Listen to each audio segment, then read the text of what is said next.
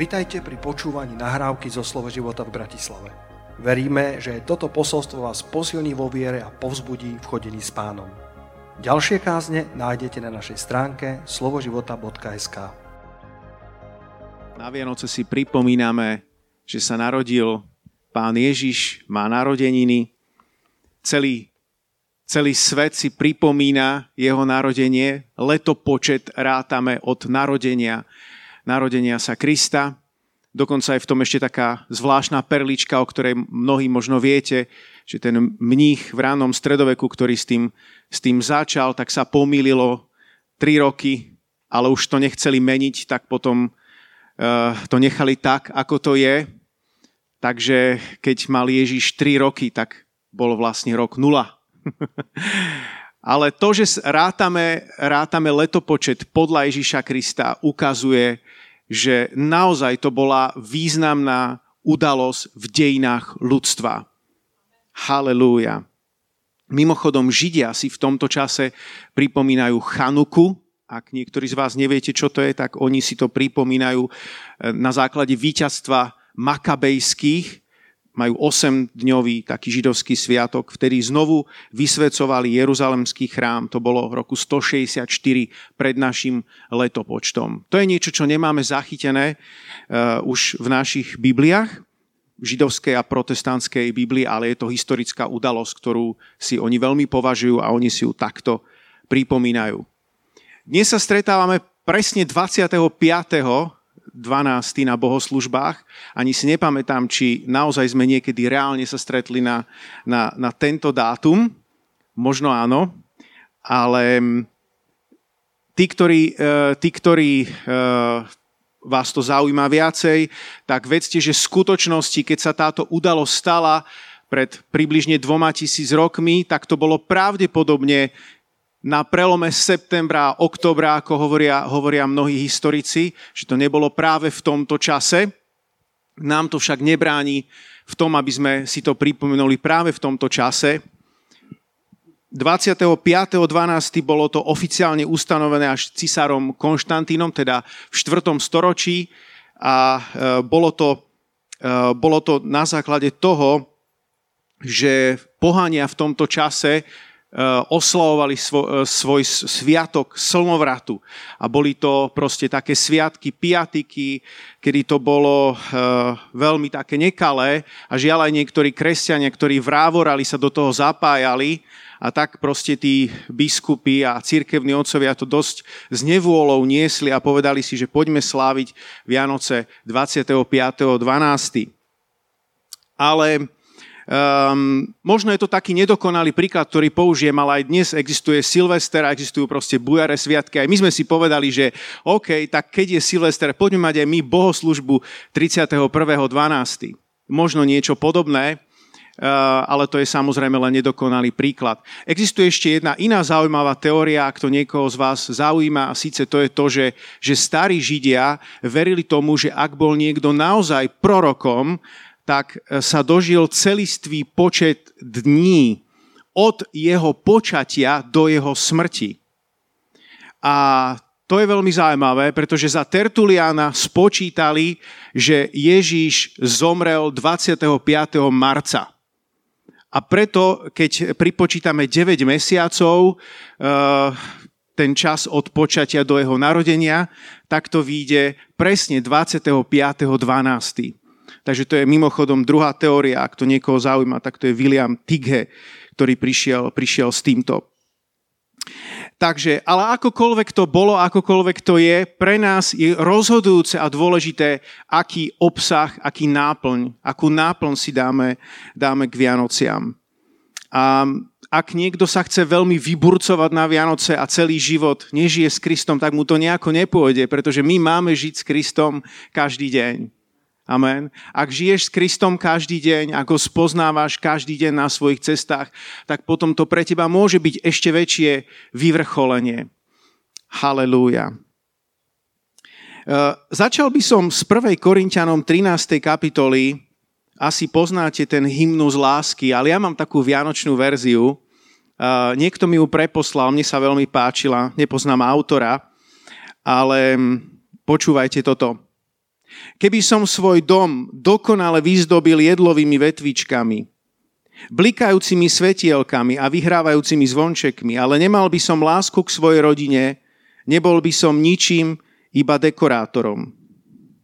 Keby som sa namáhal v kuchyni a piekol kila vianočných zákuskov, labužnických máškrd a keby som k jedlu prestrel nádherný stôl, ale nemal by som lásku k tým, s ktorými žijem, nebol by som ničím iba kuchárom. Keby som pomáhal v charitnej jedálni, v domove dôchodcov spieval koledy a všetok svoj majetok minul na pomoc rodinám v núdzi, ale nemal by som úsmev pre svojich blízkych, nič by mi to neosožilo. Keby som ozdobil vianočný stromček žiariacimi anielmi a háčkovými hviezdami, zúčastnil sa rôznych vianočných akadémií a osláv a v zbore spieval koledy, ale nemal by som v srdci Ježiša Krista, tak som vôbec nepochopil, o čom Vianoce vlastne sú. Láska preruší pečenie kvôli objaťu dieťaťa. Láska nechá bokom ozdoby kvôli poboskaniu manželského partnera. Láska nezávidí iným ich darčeky pod vianočným stromčekom. Láska neokrikuje deti, aby uhli z cesty, ale je vďačná, že ich má. Láska nedáva iba tým, ktorí môžu niečo vrátiť, ale s radosťou obdarúva práve tých, ktorí darčekom odpovedať nemôžu. Láska všetko znáša, všetko verí, všetko dúfa, všetko výdrží. Láska nikdy nezanikne. Vianočné darčeky sa rozbijú, pokazia alebo zapadnú prachom, ale dar lásky zostáva navždy. Halelúja. Sláva ti, páne. Tak, celkom pekné obživenie. Mňa sa to celkom, celkom príjemne e, dotklo, keď som to čítal. Poďme teraz naozaj do Božieho slova a prečítame si niekoľko veršov z Evanelia Matúša, prvej kapitoly od 18. do 25. verša. Matúš, 1. kapitola 18 až 25. S narodením Ježíša Krista to bolo takto. Mne sa veľmi páči tento, tento štýl, ktorý nahodil Matúš od 1. kapitoly a od tohto 18. verša.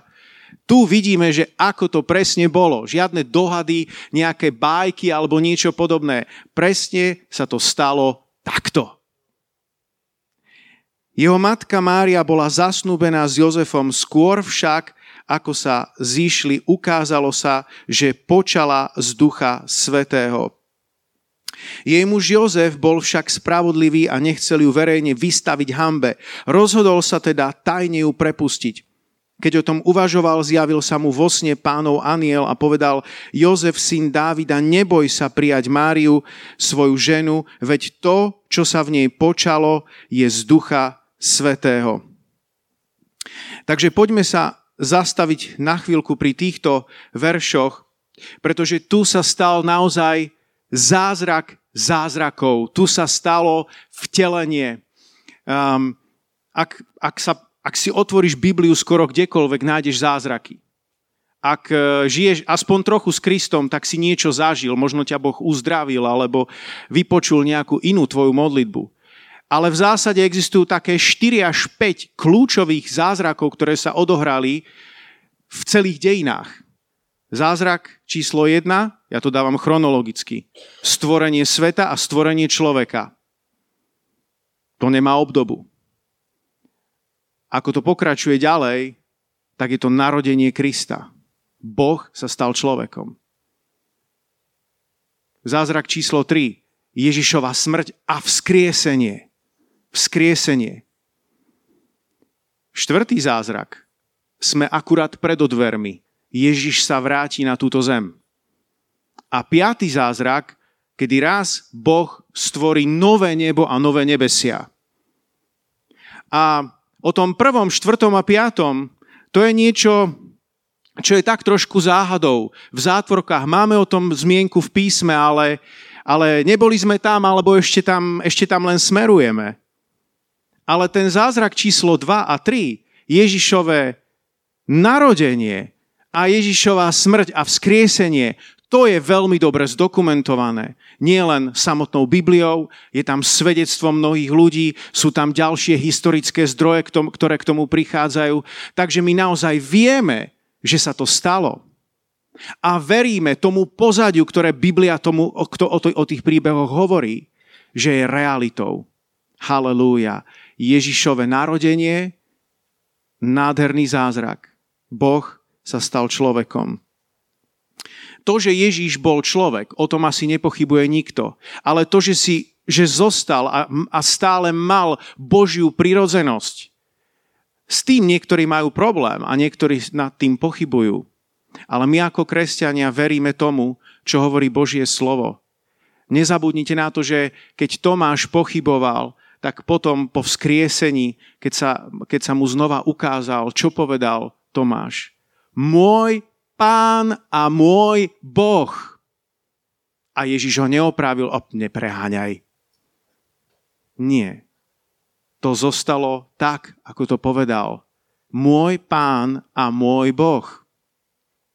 Alebo ešte, ak mi dovolte, ešte jeden uh, iný verš s Filipánom 2, 10, 11, kde sa hovorí, aby sa v mene Ježiša sklonilo každé koleno bytostí ponebeských a pozemských i podzemských a každý jazyk, aby vyznal, že Ježiš Kristus je pánom na slávu Boha Otca. To sú silné slova. Od počiatku kresťania po Ježišovom zmrtvých staní, tak kresťania uctievali Ježiša. Ak by nebol Bohom, tak by to bola modloslúžba. A tu máme jasný príklad, že to tak máme robiť, že meno Ježiš je nad každé iné meno, ktoré sa menuje. A pred menom Ježiš sa skloní každé koleno.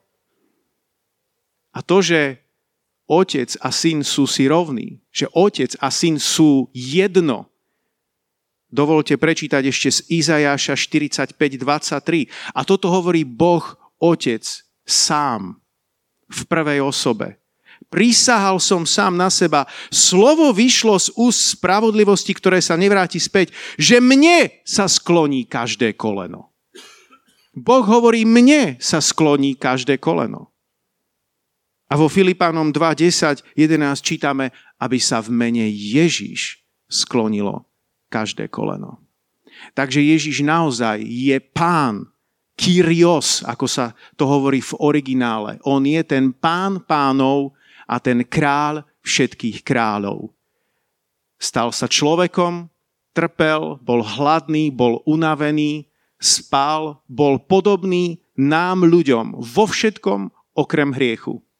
A na druhej strane zostal Bohom, bol bo, mal stále svoju Božiu prirocenosť. A práve preto nás mohol aj vykúpiť. Halelúja. Sláva ti, pane. Poďme čítať ďalej. Verš 21, stále z Matúša, 1. kapitoly. Porodí syna a dáš mu meno Ježíš, lebo on zachráni svoj ľud z jeho hriechov. Toto všetko sa stalo, aby sa splnilo, čo pán povedal prostredníctvom proroka. Hľa, pána počne a porodí syna a dajú mu meno Emanuel, čo v preklade znamená Boh s nami. Keď Jozef precitol zo spánku, urobil, ako mu prikázal pánov aniel a prijal svoju manželku. Nepoznal ju však, kým neporodila syna, ktorému dal meno Ježíš. Ja by som chcel dnes hovoriť v tejto druhej časti o tom, že nikdy nie si osamotený. Usmej sa na niekoho, kto je vedľa teba a povedz mu to. Nikdy nie si osamotený. Možno to niekto hovoríte tak trošku na silu, pretože s tým máte problém. A je to jeden z najväčších problémov, ktorému čelí ľudstvo dnes. Osamelosť. Mnoho ľudí žije, e, žije samotných v byte a na, v západnom, na západ od našich hraníc tá, je to ešte vo väčšom meradle. Veľa ľudí žije veľmi osamotených. Ale ty ako kresťan nemusíš zostať v osamelosti. Ja mám dneska prepravené pre vás tri krásne jednoduché body, ktoré keď príjmeš do svojho srdca, tak ti pomôžu výjsť z akýchkoľvek mučivých pocitov osamelosti. Môžeš byť a žiť s vedomím, že Ježíš je stále s tebou, ako tá žena, ktorú chcel raz okradnúť nejaký lúpežník a ona bola s takým pokojom, mala taký obrovský pokoj na svojej tvári, že aj ten lúpežník bol z toho hotový a hovorí, vy sa ma nebojíte? A ona s pokojom povedala, ja nikdy nie som sama. Sa okamžite hľadal, že kde je ten jej ochránca. A ja nikdy nie som sama. On bol z toho tak šokovaný, že utiekol preč. Išiel okradu niekoho iného ale ju nie. Halelúja. Ona si bola vedomá, že nikdy nie je sama. Že Boh je stále s ňou. Či ho cíti, či ho necíti. Boh je stále s tebou. Tu sme čítali, že sa narodí Ježiš Kristus a sú o ňom povedané hneď tu v Matúšovi dve veci. Ten zámer pre jeho život on sa narodí, lebo zachráni svoj ľud z jeho hriechov, doslovne Ježíš ako Boh, ktorý spasí. Ale zároveň je tam citácia, verš 23. Hľa, pána počne, porodí syna a dajú mu meno Emanuel, čo v preklade znamená Boh s nami. Halelúja. Boh s tebou. Ak je Boh s tebou, toto vedomie, že Boh je s tebou, odstraňuje tieto pocity osamotenosti. Halelúja. Boh je s tebou. Chcem hneď na úvod ešte povedať, že je tu rozdiel medzi samotou a osamotenosťou. Samota nemusí byť sama o sebe zlá. Ak e, stále niekto je okolo vás a nemáš na nič čas, možno deti stále prichádzajú, máš malé deti a tam práca. Ty túžiš potom chvíľu byť sám sadnúť si niekde, čítať si, byť chvíľku sám. Takže samota je svojím spôsobom normálna, prirodzená. My ju potrebujeme, aj keď žijeme v rôznych vzťahoch. Ale potom existuje osamotenosť ako mučivý pocit, ktorý môže byť často klamlivý, ale pre človeka, ktorý to príjme, tak to môže byť oveľa reálnejšie ako to, že dýcha, dýcha vzduch. A to, že to nie je niečo, čo by nepostihovalo veriacich, je pravda. V starom zákone príklad, ktorý je možno úplne exemplárny, je Eliáš. Koľko si myslíte, že Eliáš bol veľký boží muž? Veľký boží muž, ktorý chodil s Bohom ako málo kto. A Eliáš mal a čelil týmto mučivým pocitom osamotenosti. Častokrát sa cítil úplne sám. Dokonca to vyčítal Bohu, zostal som len ja sám. A Boh mu hovorí, zanechal som si v Izraeli, Izraelovi 7 tisíc, ktorí sú verní hospodinovi. Ale napriek tomu všetkému Eliáš tým trpel. Upadal do, do depresí. Dokonca to prerastalo až do sebevrážedných myšlienok. A to bol ten slávny Eliáš, ktorý je pre nás príkladom. Adam bol sám. Boh stvoril Adama, Boh stvoril človeka na svoj obraz a podľa svojej podoby. Ale v 1. Mojžišovej 2.18 čítame, potom hospodin Boh povedal, nie je dobré človekovi byť samému. Urobím mu pomoc, ktorá mu bude rovnocenná. Nie je síce napísané, že by Adama mučili nejaké myšlienky o samotenosti, ale čo je zaujímavé na tomto verši, že to je Boh, ktorý si to prvý všimol. Je to Boh, ktorý prvý rozpoznal isté nenaplnenie. A čo je veľmi zaujímavé, že toto bolo ešte pred hriechom. Hriech prišiel neskôr. Toto bolo ešte pred hriechom. Boh objavil istú nenaplnenú túžbu, istý deficit a vyriešil to. Vyriešil to? Boh mu dal Evu a zdalo sa, že problém je vyriešený, že je všetko zažehnané. Napriek tomu aj dnes, keby sme urobili nejaký výskum ale medzi veriacimi e, ľuďmi, tak by sme zistili, že napriek tomu, že sú ľudia spasení, napriek tomu, že majú e, e, kresťania veriaceho manželského partnera, tak sa častokrát cítia osamelo. A prehlbuje sa to, čím menej ten eh, partner, čím, čím, čím menej si tí partneri rozumejú. on mi nerozumie, on sa so mnou nechce rozprávať, nemá na mňa čas. Možno sú tam aj vonkajšie okolnosti, niekto má veľa práce, prepracovaný, chorý, zoslabnutý. A tak môžu tie myšlienky osamelo, osamelosti narastať.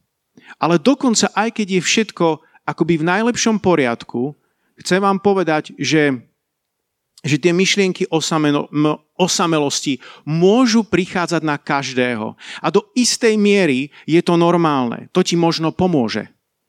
Ja sám, hoci mám šťastné manželstvo, úprimne hovorím, že na jednej strane samotu mám rád a na jednej strane ju nenávidím. Nie vždycky to dokážem zvládnuť optimálne, ako by som si želal. Takéto, takéto možno slova ti môžu pomôcť v tom, že je, ja, ja som asi jediný na svete, ktorý proste tomuto čeli. Stretol som sa nedávno s jedným misionárom, pastor Peter vie, koho myslím, ne, nekázal v tomto, v tomto zbore a rozprával mi jednu zaujímavú skúsenosť, že on cestuje, veľakrát navštívi nejaké menšie, rodiace sa zbory e, a, a stretáva nádherných ľudí, ktorí majú Božie povolanie na svojom živote a keď sa trošku ako keby oteplia lady a príde taká chvíľa, že naozaj sa vieme zdieľať zo srdca, ako to je naozaj, tak prídu s tým, ako sa cítia strašne osamelo. Ako, ako, ako cítia protivenstva zľava, správa a nikto nie je s nimi a nechápu, ako je to vôbec možné. A on hovorí, že moja hlavná úloha spočíva v tom, že im poviem, že to je normálne a že tomuto čelia kresťania po celom svete. Pretože častokrát človek, ktorý je tým pohltený, si myslí, že to len ja, to len ja môžem zažívať takúto ťažkosť, nikto iný. Ale mnoho ľudí sa môže cítiť osamelo. A ja vám chcem dať dneska návod, ako cez to prejsť. Netvrdím, že to všetko vyriešime, ale ak budeš pozorne počúvať a dáš to do praxe, tak ti to môže vo veľkej miere pomôcť. Podľa štatistík v Anglicku 60% ľudí od 18 do 34 rokov sa často cíti osamelo. Mám ďalšiu štatistiku v Amerike. Ja myslím, že my nie sme príliš rozdielni od týchto krajín, čo sa týka mentality už. Takže myslím si, že to môže byť podobné aj v našej krajine. V Amerike každý druhý človek bez ohľadu na vek sa cíti pravidelne osamelo. To znie až strašne. Zistili vedci, že osamelosť postihuje rovnako ľudí, či vedia správne komunikovať, ako aj ľudí, ktorí sú viac introverti a ťažšie sa im komunikuje. Zistili, že to je približne rovnaké, nech sú ľudia rôznymi osobnosťami. Čo je takisto zaujímavé, že napriek tomu, že celkovo ľudstvo prosperuje oveľa viac ako pred 100, 200, 300 rokmi, a ľuďom sa oveľa lepšie darí, teraz môžeš si odmysleť nejaké krízy, ale skúsa porovnať s, s predkami, s nejakými pradetkami, prababkami, ako žili oni za svojich čias. Bez pochyby je tu obrovský progres celosvetový. Napriek tomu ľudstvo sa cíti osamelejšie. Čím viac ľudia žijú individualistickejšie, čím menej žijú pre svoju komunitu, pre svoju církev, tým viacej narastá pocit osamelosti. Ak to prerastie istú medzu, tak vzniká z toho stres, ktorý považujú lekári za jedno z najnezdravších vecí, ktorá môže človeka postihnúť. Dávajú to dokonca náš úroveň, keď niekto pravidelne fajčí cigarety. A, a tvrdí sa, že to je dokonca nebezpečnejšie ako, ako obezita a nebudem vás strašiť ďalšími vecami, ktoré som čítal alebo počúval na túto tému, uh, aby, aby ste neboli teraz z toho, že oh, toto vážne všetko. Naopak, ja vám chcem priniesť nejaké riešenie. Iba hovorím, že ten stres z osamelosti je naozaj vážna vec a ak to prerastie do istých chronických podôb, tak potom vzniká v človeku to, že ten mozog spúšťa isté obranné mechanizmy a ten človek sa ešte viac uzatvára pred druhými a pred okolím. Častokrát druhí ľudia sú, sa stávajú ako keby obvinuje ich, myslí si, že um, sú pre ňoho nebezpeční, uh, nevraživí voči, voči druhým a takisto je zaujímavé, že rastie domýšľavosť to, čo tí druhí nepovedali, to, čo tí druhí nemysleli, človek sa cíti, že niečo tým mysleli a cíti sa ohrozený. Takisto vedci zistili, že všetky sociálne médiá nepomáhajú vo vyriešení osamotenosti. Sú dobré na zdieľanie nejakých informácií a vieš, čo sa deje, čo druhý prežil približne, ale vo všeobecnosti sa zistilo, že častokrát tie úspešné príbehy ľudí vedú tých, ktorí ich nemajú. Nemajú krásne fotky z dovoleniek, nemajú krásne fotky z rodiny, tak ich to vedie k tomu, že sa cítila ešte viac osamelejšie. OK, svet dáva mnoho návodov, ale poďme k Božiemu riešeniu. A síce, môj prvý bod je tento pocity osamotenosti narastajú, keď vám chýba vyšší zmysel. Poviete si to vážne? Toto spolu súvisí? Vyšší zmysel s pocitmi osamotenia? Mám aj jeden citát od Gulerma Maldonáda, ktorý povedal, Osamo, osamelosť nie je, keď nemáte okolo seba spoločnosť, osamelosť je, keď nemáte vyšší zmysel. Napadá mi Apoštol Pavol. Apoštol Pavol, ktorý veľakrát chodil sám. Poviete si, mal spolucestovateľov. Mal, ale veľakrát na nich čakal. A to nebolo ako ty, že e, a ja, že sme nervózni, že 5 minút e, nám mešká e, nejaký kuriér alebo čakáš 10 minút na autobus. On ich čakal niekedy dní, niekedy týždne. A mimochodom nebol ženatý ale nevidíme a necítime to z jeho listov, že by to tam písal v takom depresívnom duchu. Ja chudáčik, ja som sám, ja, ja, ja neviem, ako to prežijem. On bol šťastný. Za šťastného sa považujem kráľu Agripa. Cítiš z jeho, z jeho listov pozitívnu energiu, keď to tak môžeme povedať. Ducha Svetého, bol plný Ducha Svetého a, a ne, ne, nebol tam, nemal takú depresiu z toho, že on je teraz sám. Čo bolo také špeciálne na Apoštolovi Pavlovi? On naozaj žil pre to vyššie povolanie. Tým bol pohltený. Môj život patrí Bohu. Môj život je spojený s Kristom. A ja chcem naplniť Božie povolanie pre môj život. Ak toto majú byť niekoho slova, tak na 100% Apoštola Pavla. A on s tou osamostenosťou, ako sa zdá, nemal taký veľký problém. A ja som si uvedomil vo vlastnom živote, že sú obdobia v mojom živote, kedy to Božie povolanie, idem za ním oveľa viacej a som ním pohltený úplne a vtedy tie pocity osamotenosti dostávajú na, na frak. V momente, keď začínam o niečo viacej žiť pre prízemné ciele, tak akoby neuveriteľne odkiaľ si sa vy, vynoria tie pocity osamotenosti a začínajú ma skľúčovať. Takže má to svoju, svoju koreláciu a ak teda si chceš toho niečo zobrať, ži pre Božie povolanie. Boh ťa stvoril, Boh ťa spasil a On ťa aj povolal. Halelúja. On nás spasil a povolal, hovorí Božie slovo. Halelúja. Druhý bod, a niečo som z toho už zmienil, je, že pocity osamotenosti sa strácajú, ak sme si vedomí toho, že Boh je s nami. Ak si si vedomí, že Boh je s tebou, pocity osamotenosti sa strácajú. Už, sme to, už som to spomínal z Matúša 1, tá citácia, on sa bude volať Emanuel, čo znamená Boh s nami. Boh s nami. Kúkni na niekoho, kto je vedľa, vedľa teba a povedz mu, Boh s nami. Halelúja. Platilo to v Betleheme. Platilo to kdekoľvek Ježíš išiel a kráčal počas jeho služby. On tam bol s nimi. On bol so svojimi učeníkmi. Ježiš ich utvrdzoval aj po jeho vzkriesení, že už to bude síce iným spôsobom, už sa ho nebudú môcť viac dotýkať, ale on bude s nimi až do skonania sveta. A dokonca zjavenie 21.3, počúvajte, čo hovorí toto, tu Božie slovo, a to je ten úplný záver dejín alebo histórie ľudstva. Boh bude s nimi prebývať a oni budú jeho ľudom. Bod kočiarka. On sám, ich Boh, bude s nimi.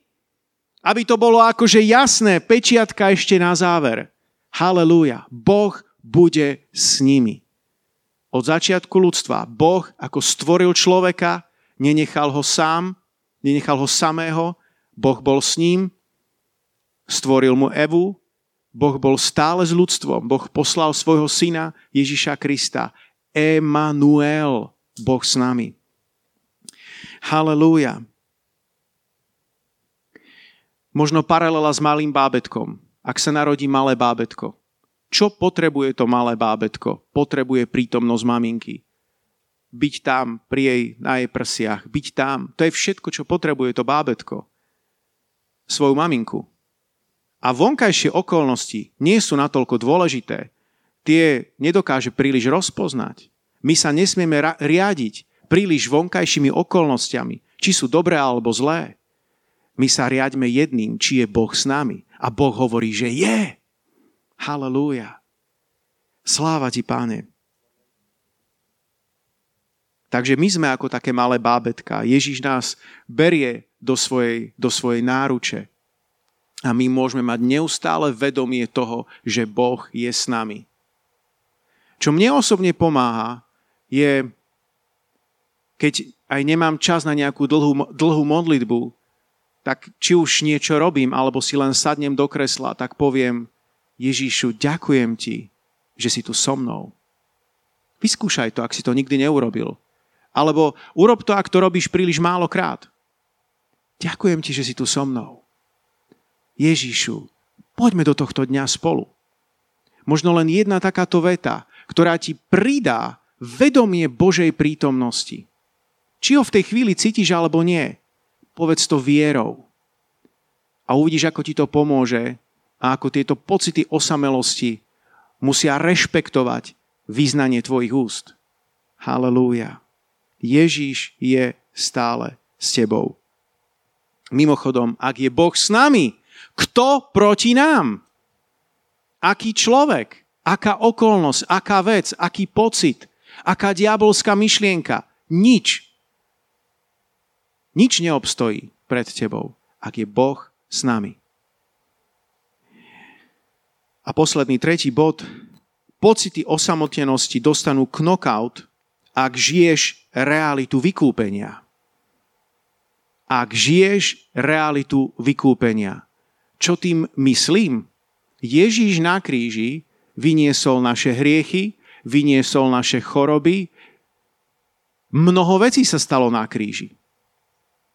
Ale jedna z dôležitých vecí, ktorá sa stala na kríži tiež, je, že Ježíš na kríži niesol našu osamelosť. Aj z tohto sme boli vykúpení. To nie je náhoda, že Ježíš na kríži osamel. Nikto tam nezostal, jeho blízky ho opustili. Ľudia si z neho robili posmech.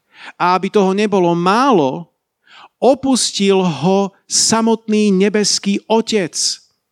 Ten, s ktorým bol jedno, ten, ktorého miloval a Otec miloval jeho. Ten, o ktorom stále rozprával. Ten, ktorý mu dával rady, ten, ktorý ho utešoval, nebeský otec, musel odvrátiť svoj zrak od svojho milovaného syna, v ktorom sa mu zalúbilo, kvôli tomu, že Ježiš niesol tvoj a môj hriech na seba. Ježiš kvôli tomu osamel na kríži, nielen od ľudí, ale od samého nebeského Otca a volá na kríži, Bože, Bože, prečo si ma opustil? Ježiš to z lásky urobil pre teba i pre mňa. Aby ty a ja sme mohli byť vyslobodení z akýchkoľvek úzkostí, z akýchkoľvek pocitov osamotenosti. Toto je dielo vykúpenia. Ježiš zomrel za tvoje hriechy, Ježiš zomrel za tvoje choroby, Ježiš zobral tvoju a moju osamotenosť, aby sme vedeli, že už nikdy viac nemusíme byť sami, že už nikdy viac sa nemusíme cítiť osamelo. Halelúja. Halelúja. Ak túto realitu vykúpenia budeš žiť a pripomínať si, uvedomovať si, ďakovať za ňu Bohu, tie myšlienky osamotenosti nebudú mať šancu. Ak to naozaj bude na, na teba niekedy prichádzať a povieš, pastor Martin, ja už fakt neviem, čo mám ďalej robiť. Stíš sa na chvíľku pred Bohom a predstav si Ježiša na kríži. A poďakuj mu za to, čo urobil pre teba. Že zomrel za tvoje hriechy, vyniesol na kríž takisto všetky naše choroby a že zobral aj tvoju osamotenosť. Pripomeň si to. Ďakuj za to Bohu Otcovi a takto dáš knockout všetkým myšlienkám o samotenosti. Halelúja. Takže tri veci. Vyšší zmysel. Žiť pre Božie povolanie. Apoštol Pavol, skvelý príklad. Ak budeš takto žiť, to je to, čo ti pomáha, aby si nikdy nebol sám. Mimochodom, na ceste za Ježišom, ak budeš naplňať Božie povolanie, stretneš mnoho nádherných ľudí, s ktorými budeš môcť mať krásne spoločenstvo a to ti takisto pomôže zbaviť sa pocitov osamotenosti. Druhá vec, Božie vedomie. Boh je so mnou. A tretia vec, realita vykúpenia. Ježíš zobral na kríži tvoju a moju osamotenosť a preto nikdy nemusím byť sám. Poďme sa postaviť spoločne. Halelúja. Sláva Tebe, Ježíšu. Ďakujeme Ti, drahý Páne, za Tvoje slovo. Ďakujeme Ti za realitu vykúpenia. Ďakujem Ti, drahý Pán Ježišu, že nikto nemusí byť mučený myšlienkami osamotenosti. Ja sa práve teraz modlím aj za tých, ktorí nás sledujú a ktorí sú niekde doma a možno nemajú takých blízkych okolo seba a zviera ich ten mučivý pocit samoty.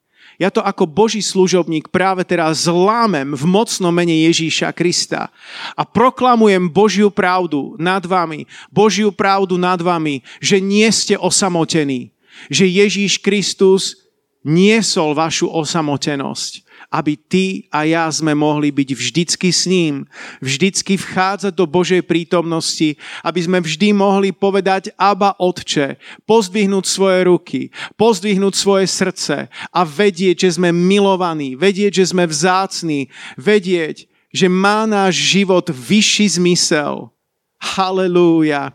Tak ťa chválime za to a ďakujeme ti. Ďakujeme ti, Ježíšu. Ďakujeme ti, že nikdy nemusíme byť sami. Halelúja. Sláva tebe, páne. Sláva tebe, Ježíšu. Páne, modlím sa, aby aj teraz počas Vianoc sme si uvedomili, keď ty si sa narodil, pripomíname si tvoje narodenie. Slovo sa stalo telom a prebývalo medzi nami, aby aj v tomto čase sme sa ti mohli ešte viacej oddať, ešte viacej sa odovzdať do tvojich rúk a žiť pre Boží zámer pre naše životy. Nech už to znamená konkrétne pre každého z nás niečo iné, ale modlím sa, Páne, aby sme neodbáčali, neodbáčali z Božích ciest, ale aby sme ťa následovali celým srdcom. Celým srdcom.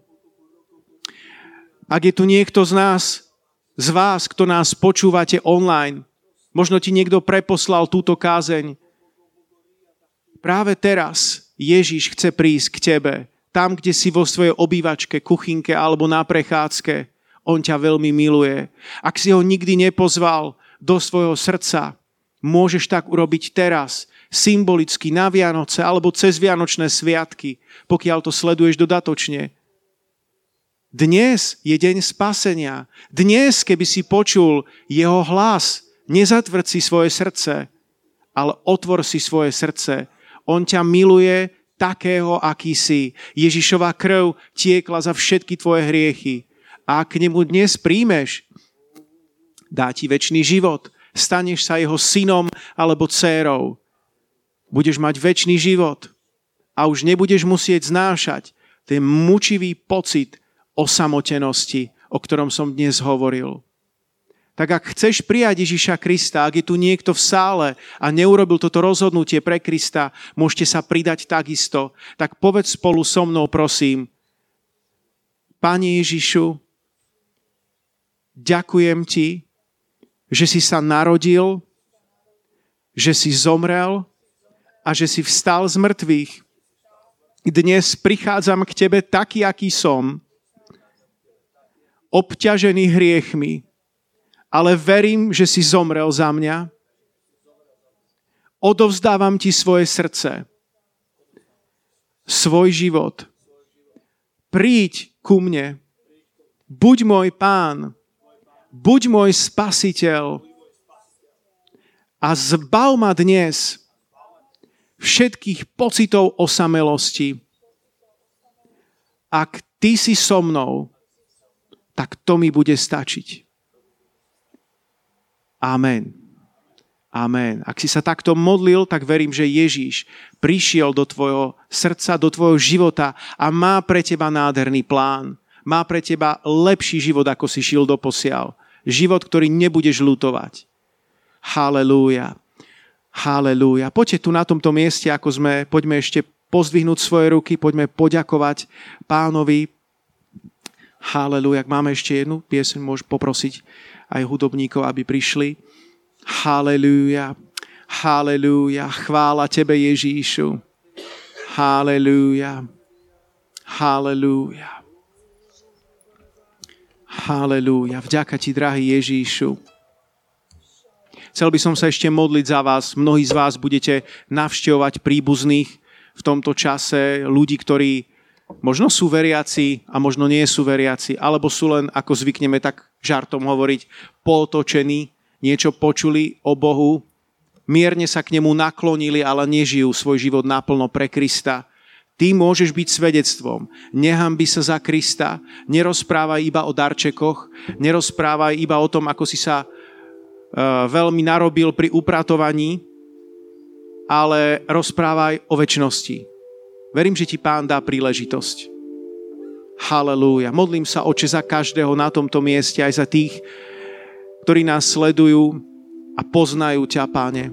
Modlím sa, aby sme boli dobrým svedectvom, keď prídeme na akékoľvek návštevy. Daj, Pane Ježišu, aby sme niesli Tvoju lásku, niesli svedectvo o zmrtvých stalom Kristovi, lebo Ty už viac nie si malý Ježiško. Ty si Boh, Spasiteľ, živý, vzkriesený Boh, ktorý môžeš pomôcť komukolvek a akokoľvek. Daj, Pane, nech sme Tvojimi nádobami, nech sme Tvojimi ústami, nech sme Tvojimi rukami, nech sme Tvojimi nohami. Dávaj nám Tvoje slova do našich úst, Tvoje slova na svoj čas, aké sú dobré. Žehná mojim bratom a sestrám a modlím sa, aby si si ich použil ako svoje vyvolané, vyvolané nádoby v mene Ježíš. V mene Ježíš. Halelúja.